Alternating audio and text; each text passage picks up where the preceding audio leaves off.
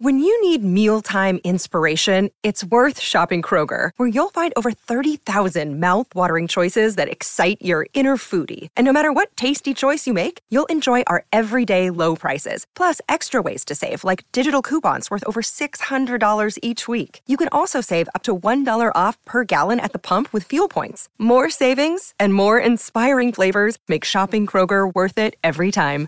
Kroger, fresh for everyone. Fuel restrictions apply. Another day is here, and you're ready for it. What to wear? Check. Breakfast, lunch, and dinner? Check. Planning for what's next and how to save for it? That's where Bank of America can help. For your financial to-dos, Bank of America has experts ready to help get you closer to your goals.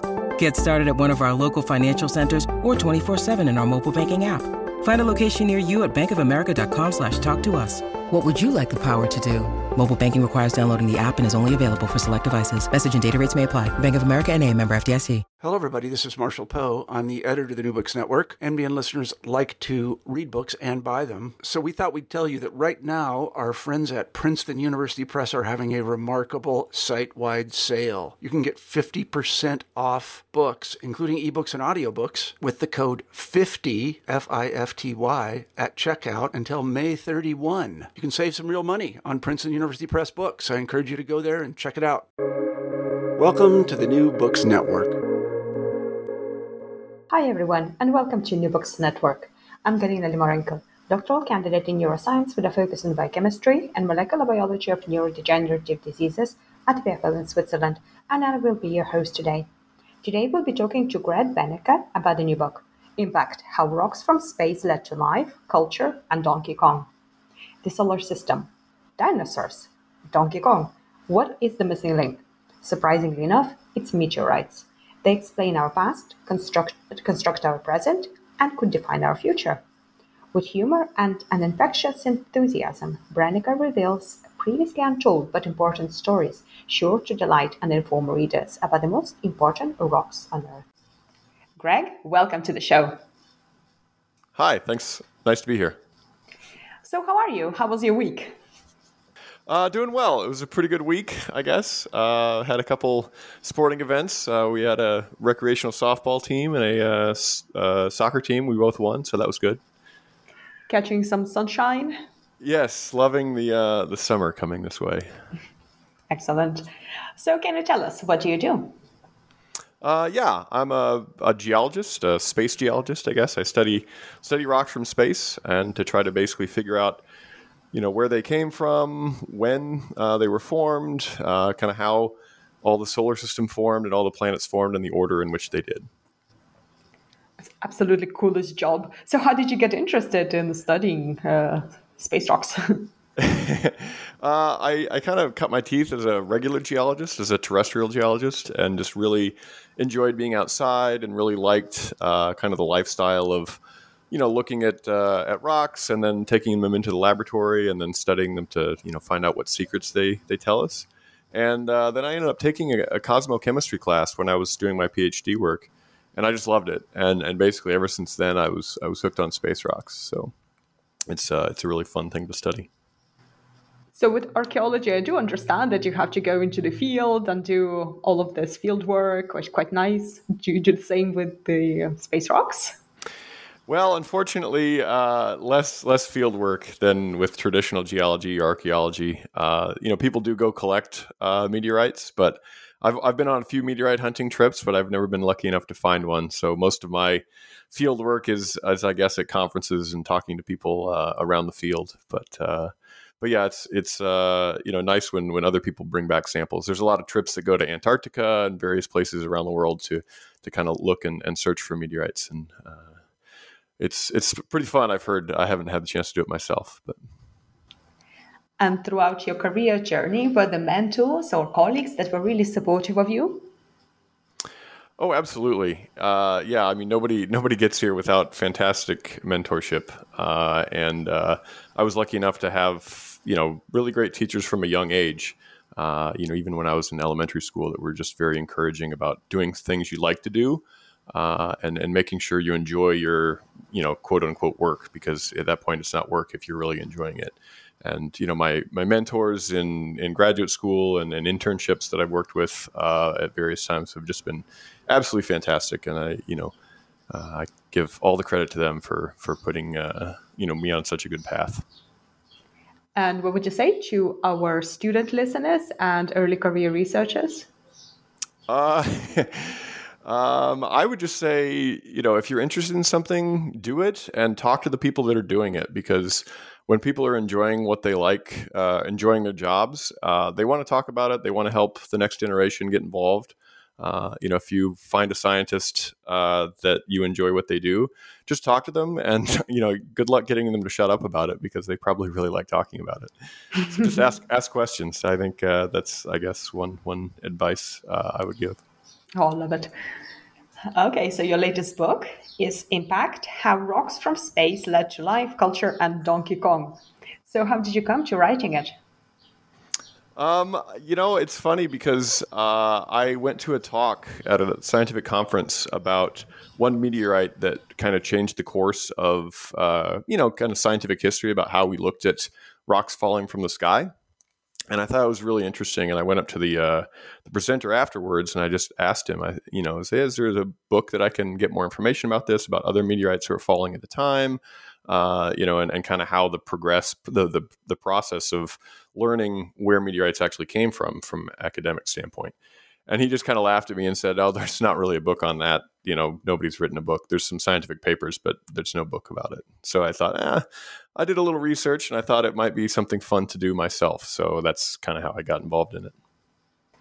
All right, so let's delve into some of the topics that you cover in your book, and let's start with very basics. So, can you explain what is a meteorite?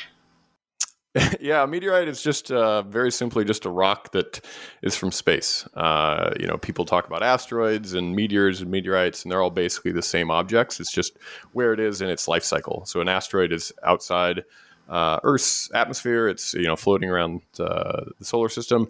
Uh, a meteor is when it flies through the atmosphere, and then a meteorite is when it lands. Uh, so you can call it whatever you want, but they're all just kind of rocks that were born in space.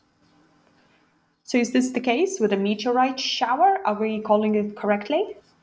Um, yeah, I mean, so a meteor shower is uh, kind of the sparkles that are that are popping up uh, as they go through the atmosphere, and sometimes some of those will land and become meteorites. So, uh, you know, people get hung up on the nomenclature, but I don't really think it matters too much. They're all they're just the same objects. and how did we first discover meteorite meteorites? Um, we first discovered them probably before you know, well, well before uh, humans were able to write and and record things. I mean, people have been noticing rocks falling from the sky for a long time. They, you know, can make a very uh, you know big scene when it happens uh, of course so you know they've probably been noticing this uh, humans have been noticing this for as long as you know humans have been around uh, of course it wasn't really documented uh, until we could you know make records of these things uh, and then, of course, we didn't really understand where they're coming from for quite some time. So, you know, to me, that was really interesting is finding the evolution of of how uh, humans became aware of what these rocks from the sky were and what they were telling us, uh, and then their evolution to com- becoming scientific objects. Uh, and that's what I found really interesting about doing research for the book. And was it easy for people to distinguish that something is a rock from outer for, from space, basically? Um, the short answer is no, uh, unless you actually see it fall. Of course, uh, you know if you see a rock falling from the sky, then it's uh, you know we know now that it's a good chance it's coming from outer space. Uh, maybe your neighbor's chucking it over your fence. I don't know, but uh, but most of them are, are, probably falling from outer space if they're coming at high velocity. Uh, but of course, early on, you know, this was not not known to be the case. Uh, you know, some people certainly thought that. You know, it was it was tokens from the gods, or you know, I like uh, I like the little story that the the Aztecs thought they were poops from the gods, uh, which is which is kind of a funny funny way of looking at uh, my chosen field of study. Um, but uh, but yeah, it, it's it's an interesting evolution about uh, about how humans uh, came to to start studying them for sure. So, how do meteorites change Earth itself, and uh, especially in the, in the, early history? What was uh, its uh, the impact of meteorites on the atmosphere? Um, on the atmosphere of Earth, it was it's actually really uh, important. Uh, you know, meteorites uh, you think of as, as maybe you know baseball size objects or tennis ball size objects, but they come in all shapes and sizes. And and probably the first and and most important meteorite uh, strike that has happened in Earth's history was about the size of Mars. Um, early in Earth's history, uh, there was a huge impact that happened, and which actually resulted in the formation of our moon. and and that you know the the uh, implications of that are, are wide reaching because what happened is that it that meteorite impact or, or that impact that caused the moon forming uh, event basically blew off all of the atmosphere that existed early in Earth's history, and had that not happened, we probably would have a very similar uh, atmosphere as Venus, which is you know kind of our sister planet. But Venus is completely uninhabitable because it's such a huge uh, amount of CO2. It's something like 96% CO2. Uh, and it just has a crushingly dense atmosphere where nothing can really survive. So, you know, had that early impact not happened uh, in Earth's history, that we just simply wouldn't have the ability to harbor life on the planet. So, I guess that's a, a pretty, pretty good reason to study meteorites just in itself. So, what happens with meteorite as it goes through the atmosphere? Well, it depends on the type of meteorite. Of course, some are made of basically pure metal, and those don't really change much at all. Uh, you may only melt the outer millimeter or so. Um, and some are, are very different uh, types of objects. They're very water rich, uh, you know, much like maybe uh, you know a lot of vesicles in them, uh, like a sponge or something flying through the atmosphere, and they break up a lot. Um, so sometimes you can have a meteorite like that uh, that ended up losing a lot of its mass because it was burned up in the atmosphere. Uh, luckily, most of them don't change a lot uh, because it's such a quick journey through the atmosphere. Uh, you usually only lose a little bit of, of the meteorite. Sometimes they explode into a lot of different pieces. Um, but uh, you know, most of the time when you find a meteorite, it's not like it's a you know screeching hot and and uh, you know the the inside has been at you know almost absolute zero of of, of space, the really cold temperatures of space for so long uh, that the interior of the meteorites don't really change at all. And what kind of things did meteorite bring to Earth? Man, I, I don't know how long this podcast is, but uh, I could go on for days. Uh, so I would say probably you know some of the most important you know kind of just starting with modern times. Uh, you know, I mentioned Donkey Kong in the title of the book. Uh, we wouldn't have electronics if it wasn't for meteorites. Uh, so meteorites have have brought a lot of raw materials uh, and a lot of the precious metals that we use in in things like cell phones and computers and video games. Uh, so those would not be accessible on Earth. They would all be in the core if it weren't for meteorites kind of delivering that and, and kind of sprinkling it around our, our crust. Uh, so that's you know one important thing for for modern times. Uh, and then of course you know even even more important of course is just life itself. And and I'm not I'm not saying meteorites brought life, but they brought the ingredients for life. Um, so you know, after that moon forming impact that I talked about, it was a, a, giant ball of basically molten rock. So it's basically just too hot to have any organic material. And of course, we have organic material now. Uh, so how did we get that? And you know, the most obvious way that we got that is it was arriving from meteorites. Because if we look at meteorites today that are landing, uh, they contain tons of organic materials. And you know, this is not life itself, of course, but things like amino acids, the building blocks of life, are all contained within meteorites.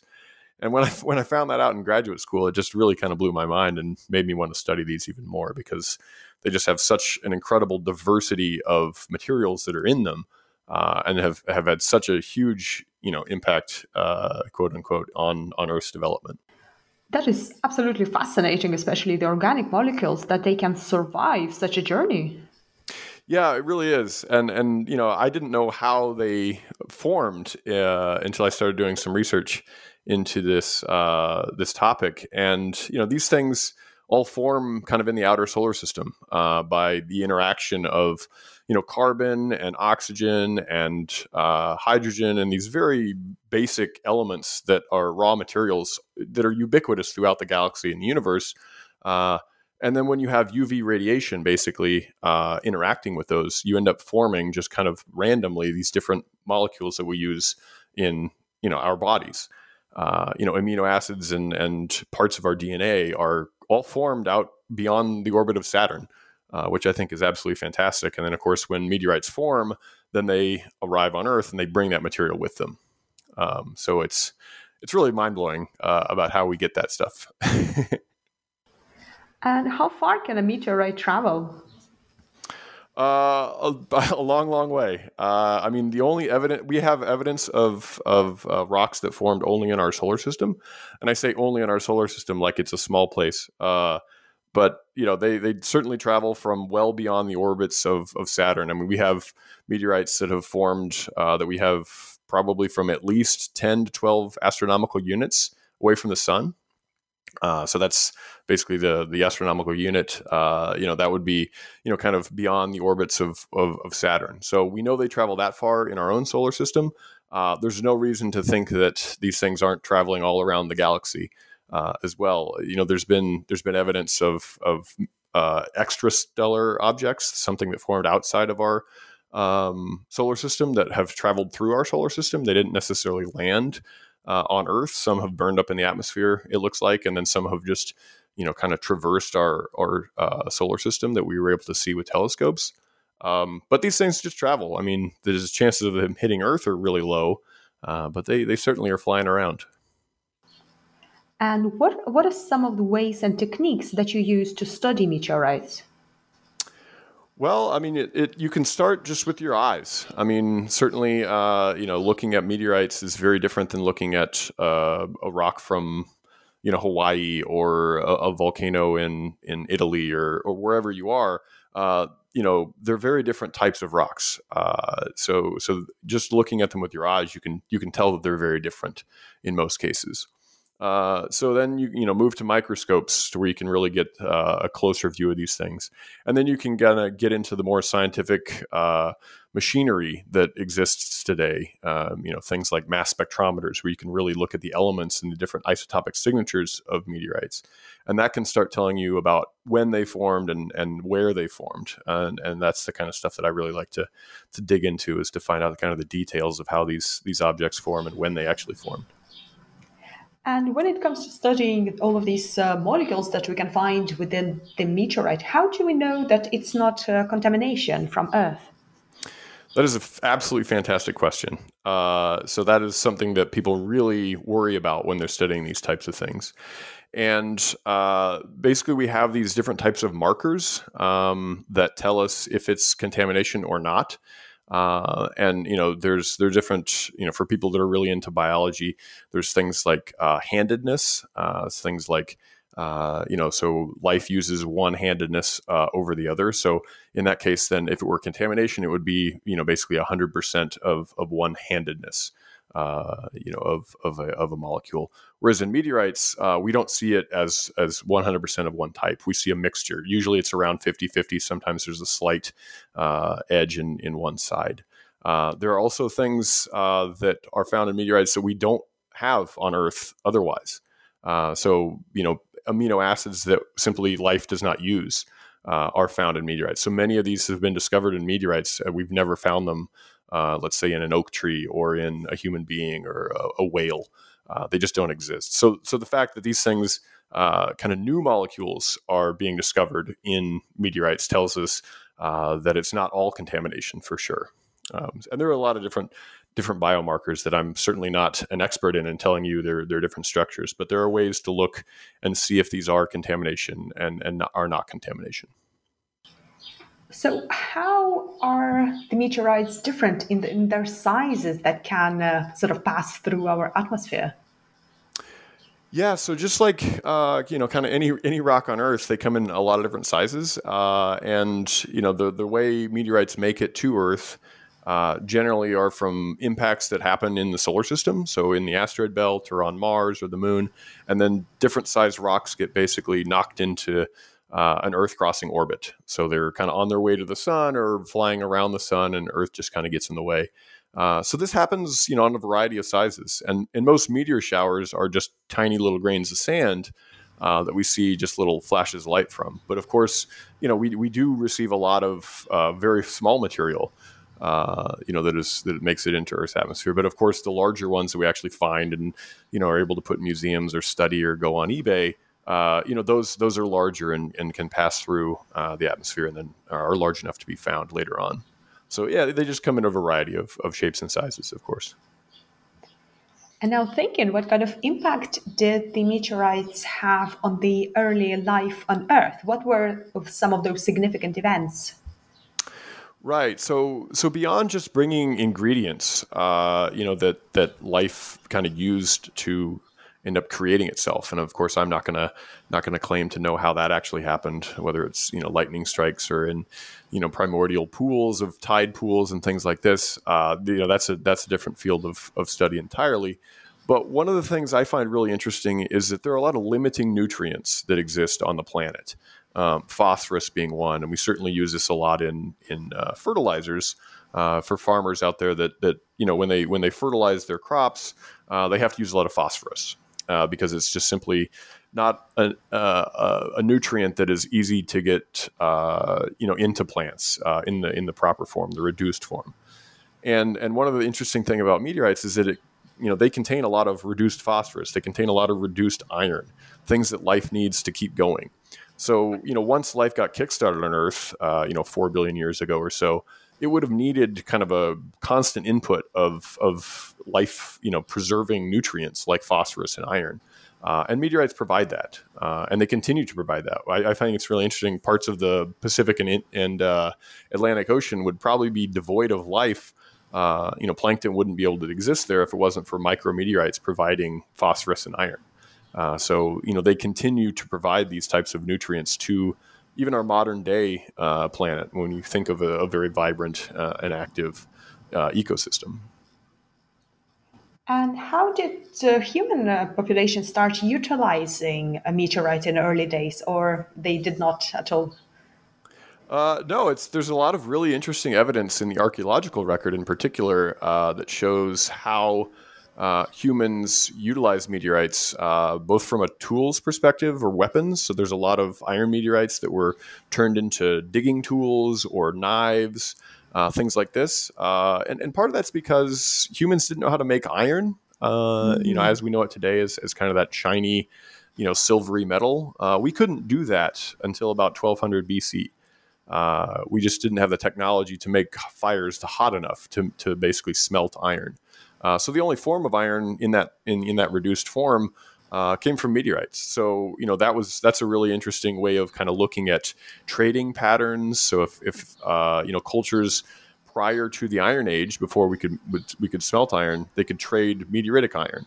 Uh, and, it, and so it's a really interesting way of looking at trading routes as well as, as when the technology was actually developed in different cultures uh, to, to smelt iron.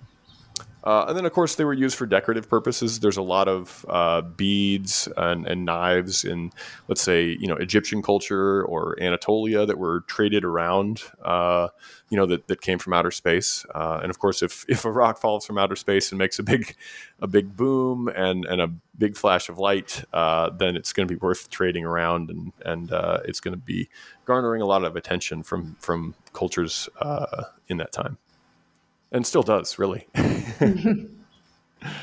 so, do you have your favorite meteorites that fell to Earth? Oh man, that's tough. Uh, favorite meteorite. Well, there's a lot of uh, different types of meteorites. I would say probably my favorite type of meteorite is what is known as a carbonaceous chondrite. Uh, so there were two that actually fell in 1969 were both really important meteorites. One called Murchison, which fell in Murchison, Australia, and one called Allende, which fell in Mexico. And uh, I guess I would consider those my favorites for for the reasons that they're large enough to allow a lot of people around the planet to study them. Uh, and they're also very primitive meteorites that contain a lot of these organic molecules. They've never been melted. They've never been heated above, you know, maybe you know uh, the same temperatures that you see in in in Phoenix or in Rome in the summer. Uh, you know, so there, there's some there's some really pristine uh, characteristics of these meteorites that basically capture what was going on in the very, very early solar system. And scientifically, for me, that's really interesting because they're kind of snapshots of what was happening back then. Uh, and then, of course, you know, I, I won't uh, I won't say I'm not really interested in Martian meteorites too. Uh, they're the only chunks of Mars that we have, and they're really really interesting to study. And, and it's a great way to kind of get ready for Martian sample return when when various space agencies are able to pull that off in the future. Oh, I wanted to ask, how excited are you? oh man, I'm excited. Uh, very excited. We actually just finished uh, sending in some proposals for some of the sample return missions from the asteroids that are coming back. Uh, so uh, the Japanese Space Agency was able to bring back some samples of of uh, an asteroid. Uh, last year, I believe, and sample proposals are out for that to be able to work on that. And then, of course, the NASA's OSIRIS REx mission uh, is is going to be landing in uh, September of next year, I believe, and there'll be samples from uh, that asteroid Bennu uh, coming back. And I really hope to be able to study some of that material because it's super exciting. Um, so, yeah, it's oh, wow. really, really cool. Basically, bringing the meteorites to us, only without the influence of uh, you know Earth in the process, we can really get that most pristine signature of the early solar system that we can get. Yeah, for sure. Even if it's tiny amount. yeah, Exactly. And you know, luckily we don't need that much material to study for most of these types of things. You know, even even sometimes milligrams of material is enough to to answer some really important questions. Mm, that's right. Even recently, uh, in in the science news, uh, researchers were able to grow some plants in some of the soil. Yes, lunar soil. You can uh, we can grow plants in lunar soil now, which is really cool. it's just a really fun time to be paying attention to space news. Uh, there's a lot of cool stuff going on. So now thinking about uh, how we utilize uh, meteorites nowadays. So when did we first realize that they contained some of those really important elements that we can really extract, for example? Mm-hmm. Yeah, it wasn't actually until kind of the 1800s, uh, the very early 1800s, that we really even considered meteorites to be scientific objects that were coming from outer space. And you know, this is this is kind of mind blowing uh, when I first found out about this because I thought, okay, well, if you see a giant rock falling from the sky, where else would it come from? You know, what what could it possibly be other than space? But you know, to kind of take yourself back in time, we didn't really understand, uh, you know, how the solar system was organized. Of course, back in, you know, Roman times and Egyptian times. Uh, so you know, it, it becomes a little bit more difficult to, to kind of make that make that uh, leap that they were coming from outer space. Uh, and of course, you know, as as we figured out kind of the structure of the solar system, uh, you know, there's still some hangups. You know, there were volcanoes that were possible that were, you know, burping out these these types of rocks. But it wasn't really until the 1800s uh, that enough scientists kind of really categorically described how these things were falling and, and showed the difference between these rocks that were falling from from the sky and rocks that weren't falling from the sky. Uh, and that seems very simple, but it wasn't really done uh, properly scientifically until the 1800s. Uh, so yeah, it wasn't until pretty recently in, in human history that we actually figured out that these were rocks coming from space. And now moving from science part more towards cultural part. So what role do they play in our culture? Well, I mean, you know, when you have rocks that are making a big deal uh, of themselves coming in with flashing lights and big booms, uh, it certainly, you know, breeds a lot of interest. And uh, with that, religion gets mixed in. And I, I, think it's really interesting, kind of the different inflection points that we see in some of the world's, you know, most followed religions, whether it's Islam or Christianity. Uh, you know, you, you see, and, and, and, other, you know, religions as well. Aboriginals uh, have have certainly a lot of influence with uh, with meteorites in their um, in their religions as well.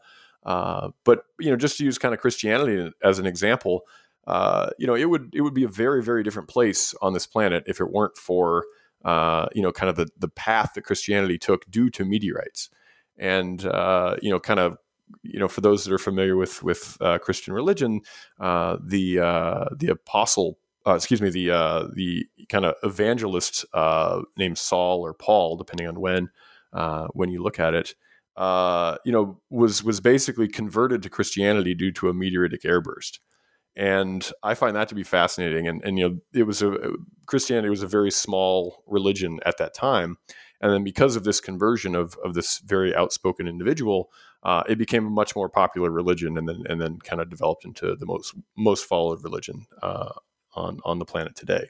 So you know, to think of that, uh, you know, that's pretty important. And then of course, you know, look at the second most followed religion, Islam. Uh, and and one of the actual literal cornerstones of the place where they they pray uh, or uh, in in Mecca is uh, you know probably from a meteorite impact. Oh, wow. so I find that to be really fascinating as well. Is is just the the sheer influence that meteorites have had on on the most followed religions on the planet. So apart from all of the positive parts of the meteorites, so what's happening if the meteorite is way too big, for example, or it hits the wrong place? Yes, everybody always worries about mass extinctions, right? uh, yeah, I mean the dinosaurs would probably argue against for meteor against meteorites. You know, they're not a big fan.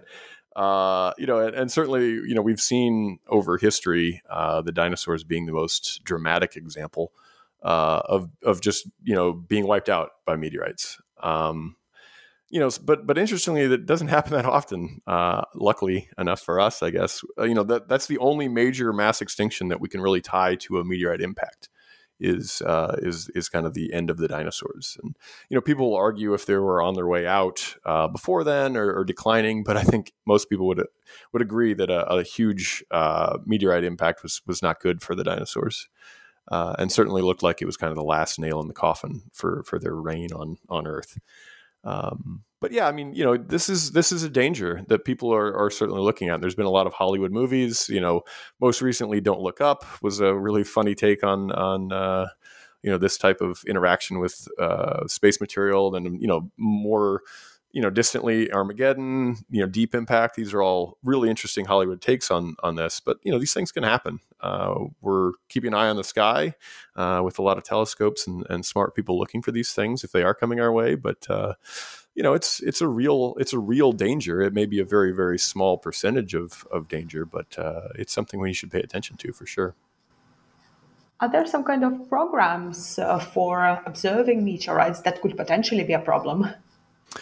Yeah, uh, there are. There are multiple. So NASA has its own group of planetary protection, uh, and then you know ESA, the European Space Agency, they've uh, got networks basically around the world that do kind of sky scans uh, to look for objects that may be crossing an Earth orbit. And, and you know, you occasionally you'll see these uh, news stories pop up like, oh, there's a an asteroid the size of a football field that's going to pass between the Moon and Earth, and you know things like this.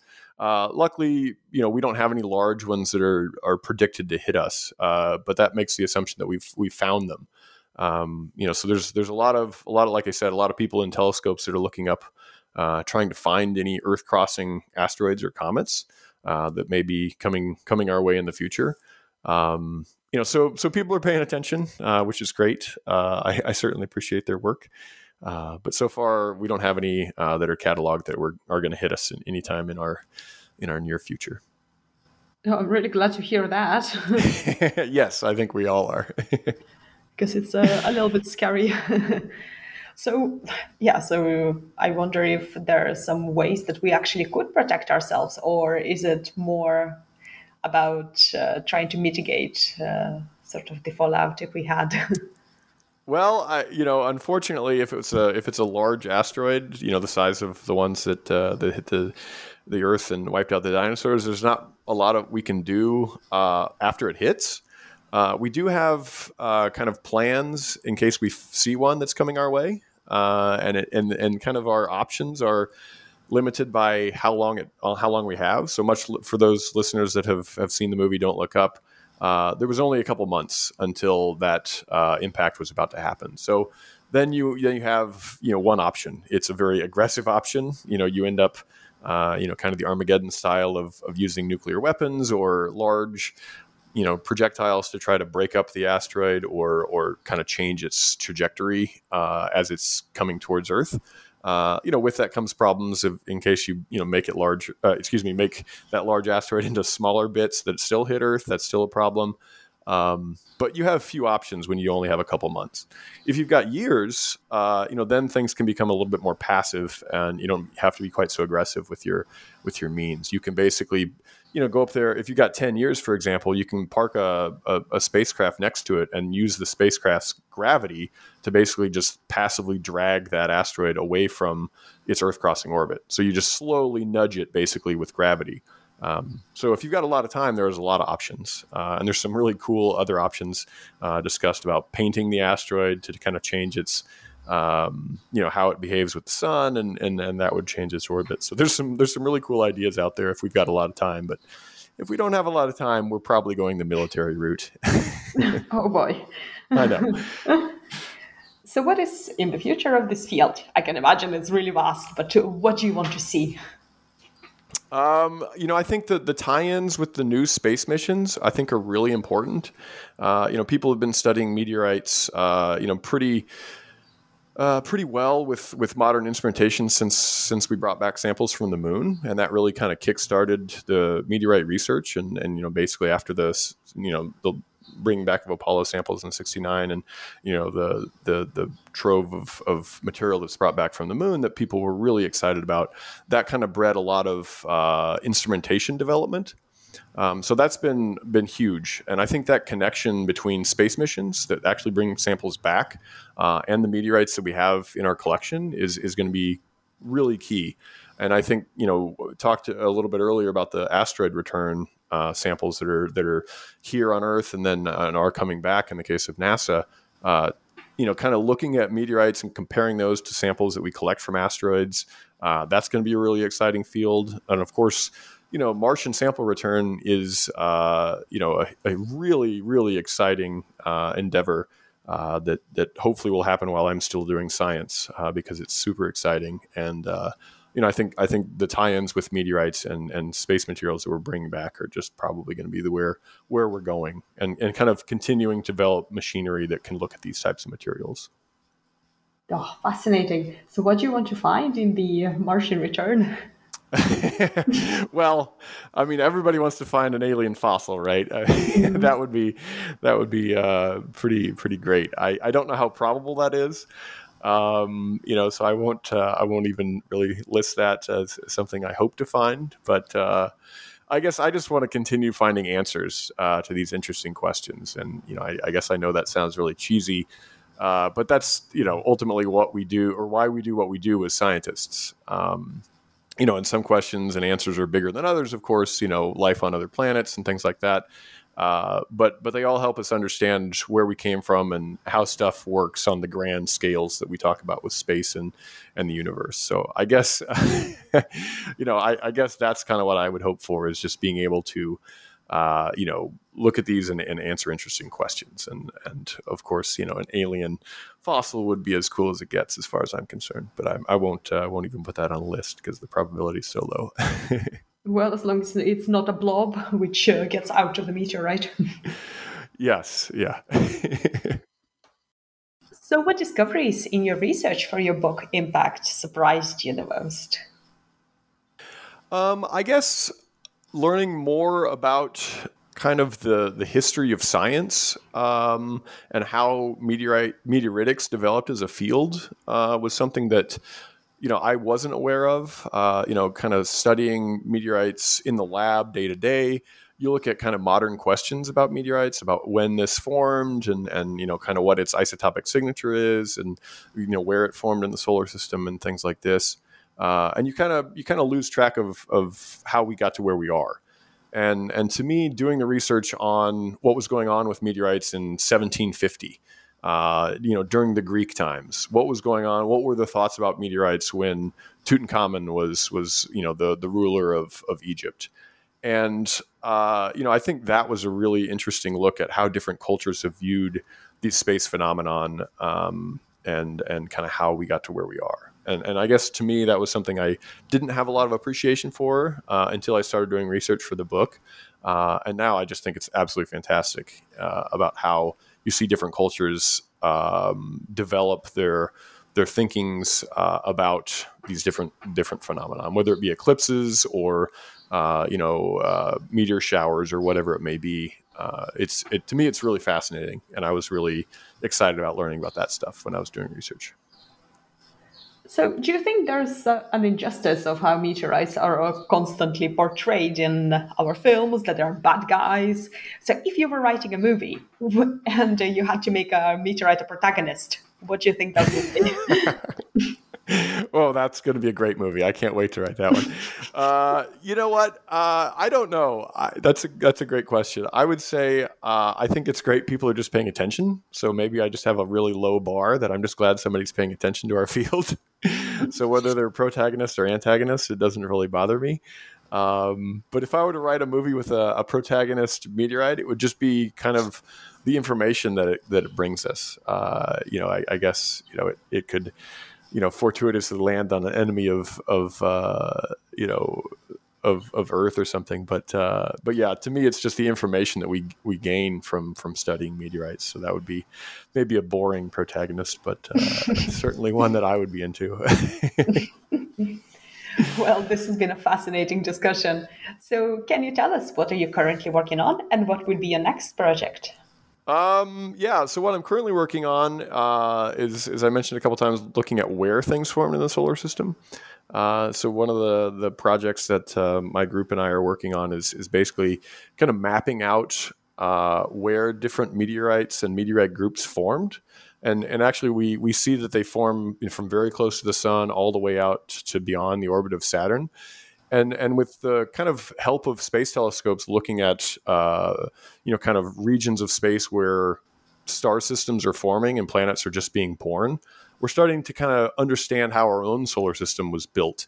Uh, and and because we have this gradient of of meteorites, uh, we can actually kind of start to reconstruct what the early solar system looked like uh, before it kind of got jumbled up and and and you know into the the orbits that we see today. Um, so I guess you know from a scientific standpoint, that's what I'm working on most now, um, and I I find that to be really cool to kind of put the pieces of the puzzle back together about what our solar system looked like back you know four and a half billion years ago when it was first getting started. Um, as far as next projects, um, you know, I guess kind of going where the science takes us. If we're able to to start looking at some of these asteroid sample returns, uh, you know, I'm very excited about that. Um, you know, and and I think just the connections of of meteorites with the space missions uh, are are what I'm probably most excited about and, and looking forward to continuing working on. And what would be the best way for our listeners to find more information about your work and also your book? Um, I guess you know the old internet is is usually a pretty good tool for that stuff. Uh, unfortunately, I'm not uh, super adept at, at social media, but I am on Twitter. Uh, just at Greg Brennecka is is my uh, Twitter username or whatever handle.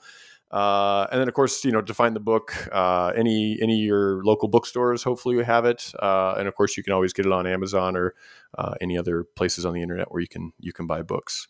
Um, but uh, yeah, so I guess, and then just finding out more about the research. Uh, if you're interested, take a look at uh, you know some of the websites out there that do do meteorite research. There's some there's some cool uh, you know explanation videos, uh, and or just you know find me and send me an email or something. That's always always an option because I love talking about it. Well, thank you so much for joining me today. Yes, it's been a lot of fun. I really appreciate the opportunity to talk.